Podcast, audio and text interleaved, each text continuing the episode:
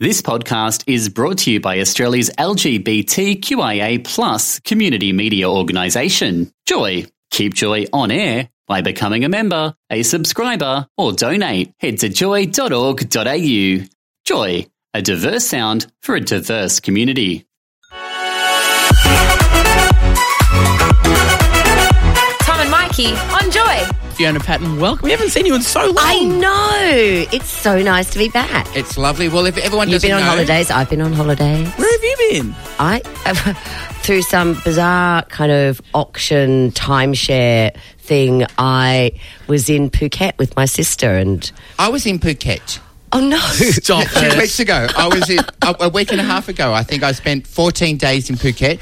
But my problem was we didn't leave the resort, Uh, Katathani. So it was out at the Kata Noi Beach. Yes. well up there. I left the resort twice.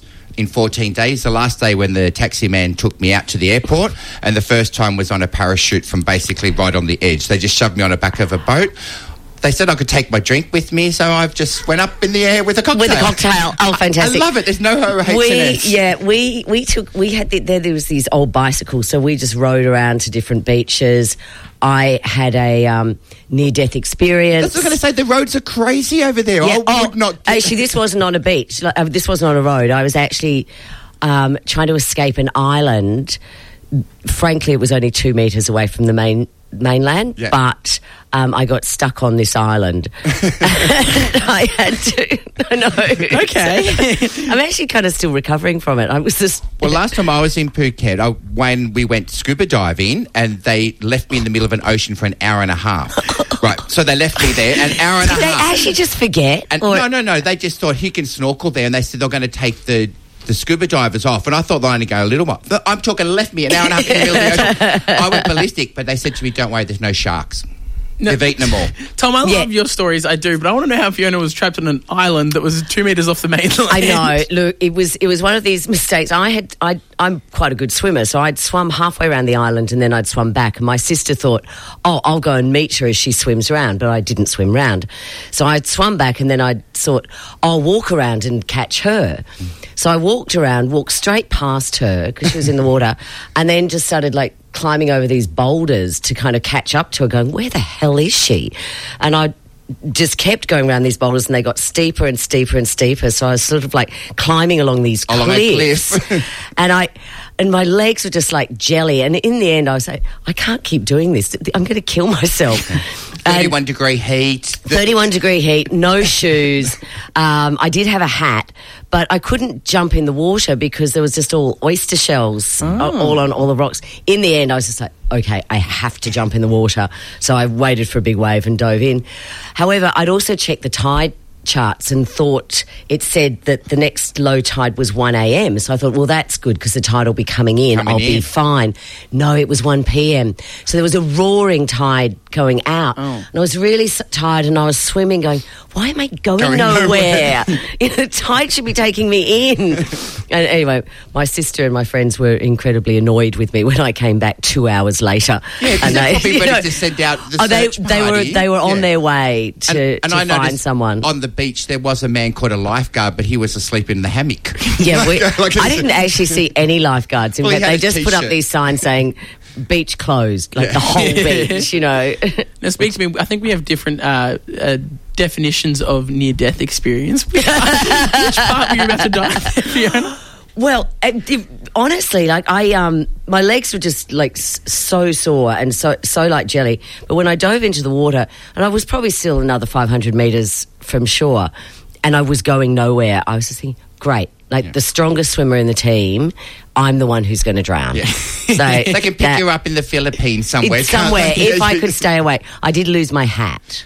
Oh, you poor thing. I know. Hey, I, I'm sure we got you in today to talk about politics. Something else, didn't we? really. I'm sure. And it's, we're joined by the leader of the Reason party and the member of the Metropolitan North, Fiona Patten. Look at you doing my job. It's so cute. I love it. Someone has to do it. today. Couldn't organise a. Oh no, I won't go there. Um, Now, Fiona, we want to talk Let's about not. impairment testing for drivers. What's the sitch? Yeah, look, this has been really quite. I mean, it's it's interesting and it's kind of stupid. I mean, Australia Australia really pioneered random breath testing, and then we pioneered random drug testing, and we're one of the very few countries that does random testing. In most other countries, if they see you driving erratically or they pull you over and they think that you might be under the influence, that's when they test you. But here we do random testing. Which is great, right? Well, look, for, I think for alcohol it is because we know that if you're over 0.05, then generally speaking, you will be impaired to drive. But with drug testing and particularly cannabis testing, they're testing people for the mere presence of the substance. And you may you may have had that substance, you may have had some cannabis like weeks ago or four or five days ago. So you're not in the slightest bit right. impaired, Okay. but you have a presence, so you're fined for that. Um, but a judge uh, was getting really cross about this the other day, and he was saying, "Look, I can fine them," and this was to do with a. He'd caught a guy, I think, three, ti two or three times. Um, he'd come before his court on methamphetamines, but he couldn't do anything more than give him a fine because they were testing for the presence, not for impairment. So- okay, so that makes sense. So it could be in his system, but Yeah. was it? You're right. well, As he, he could have still been able Doesn't to affect- drive he may well have been impaired, but no one tested him for it. for that. Correct. So Tony Parsons from the drug court said, "Look, really, we should be testing for impairment." And if and and Tony, who's a very sensible judge, he said, "Look, I would I would support increasing the penalties for impairment if that's what you tested for, Correct. rather than just the presence." So change the test But as in, you know, when you see the light, press the button, see your reaction speed. That's is- right. Rather than saying, you know, lick this stick and That's we'll see whether there's something in there. Exactly, because if, if you've got a prescription for cannabis, you just you can't drive. I mean, if you've got a prescription for Valium, you can drive as long as you're not impaired. But w if you have, let's say, like you're saying, with like press a button, you know, look at reflex timing, then wouldn't that be open to different people's capability, like how much they can consume? For example, with alcohol, one person might have a really high tolerance, so they can be well over the limit, but then still be able to do the reflex timing. So wouldn't that be still? Well, I mean, the whole idea of, of um, testing people for drugs and alcohol, it's not to get people drinking, it's just because of people who are impaired on our roads. And that's Yeah. why it's done. It's to stop people who shouldn't be driving. Now, we know at the moment our road toll is increasing. People are dying. I mean, we had, after random breath testing happened, I was there young enough to remember it. Our, road toll dropped significantly. Now it is on a steep incline. Is it mobile phones?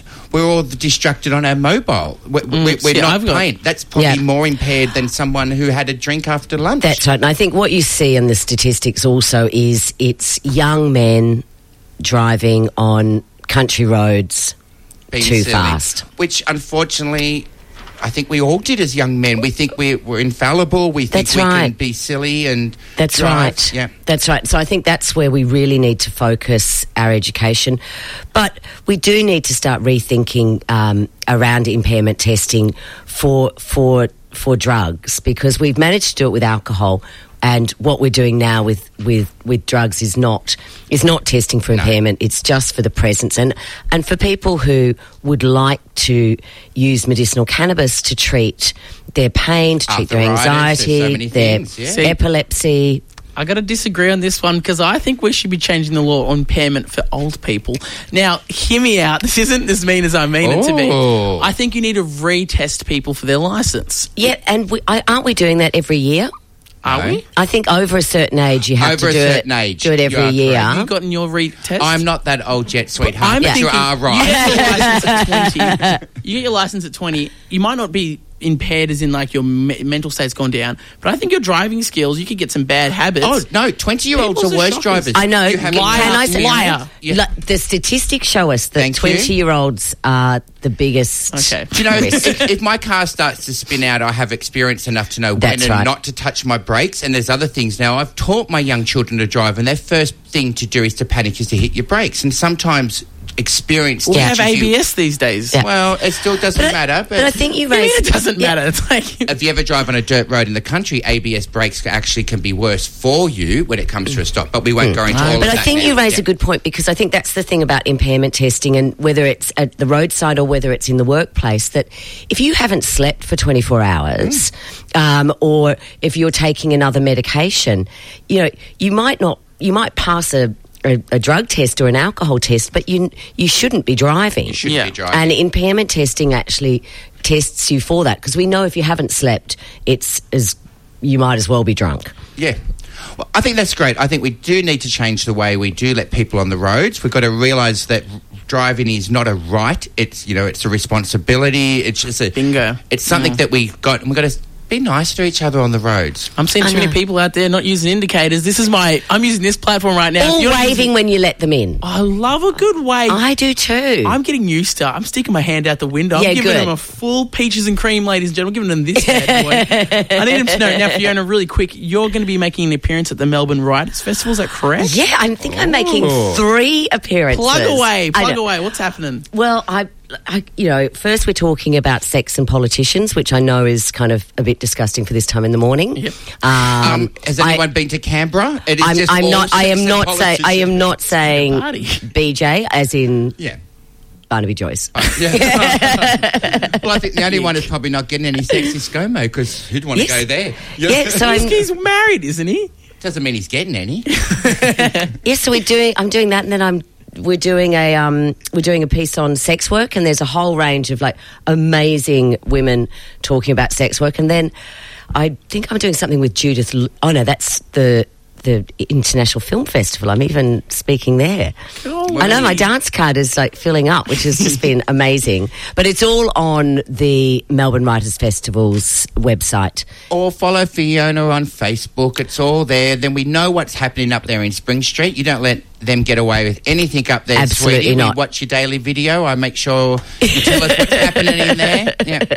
No, thank you. And I think it's really, it is really important that people do know what's going on and do get involved. Yeah. So there's, you know, there's lots of ways that people can get involved, and um, and that's in what happens up in Parliament or how we make the decisions for what we do in Parliament. Well, brilliant. Fiona, thank you so much for coming in this Thank morning. you. It's always a pleasure to see you. Likewise. Wake up with Tom and Mikey, Thursdays for breakfast on Joy. Tune in to 94.9 in Melbourne. Stream live at joy.org.au or download the Joy app. Find all our podcasts at tomandmikey.com. Subscribe on iTunes or wherever you get podcasts. Joy Podcasts, where you want them, when you want them. Thanks for listening to another Joy podcast brought to you by Australia's LGBTQIA plus community media organisation, Joy. Help keep Joy on air. Head to joy.org.au. Joy, a diverse sound for a diverse community.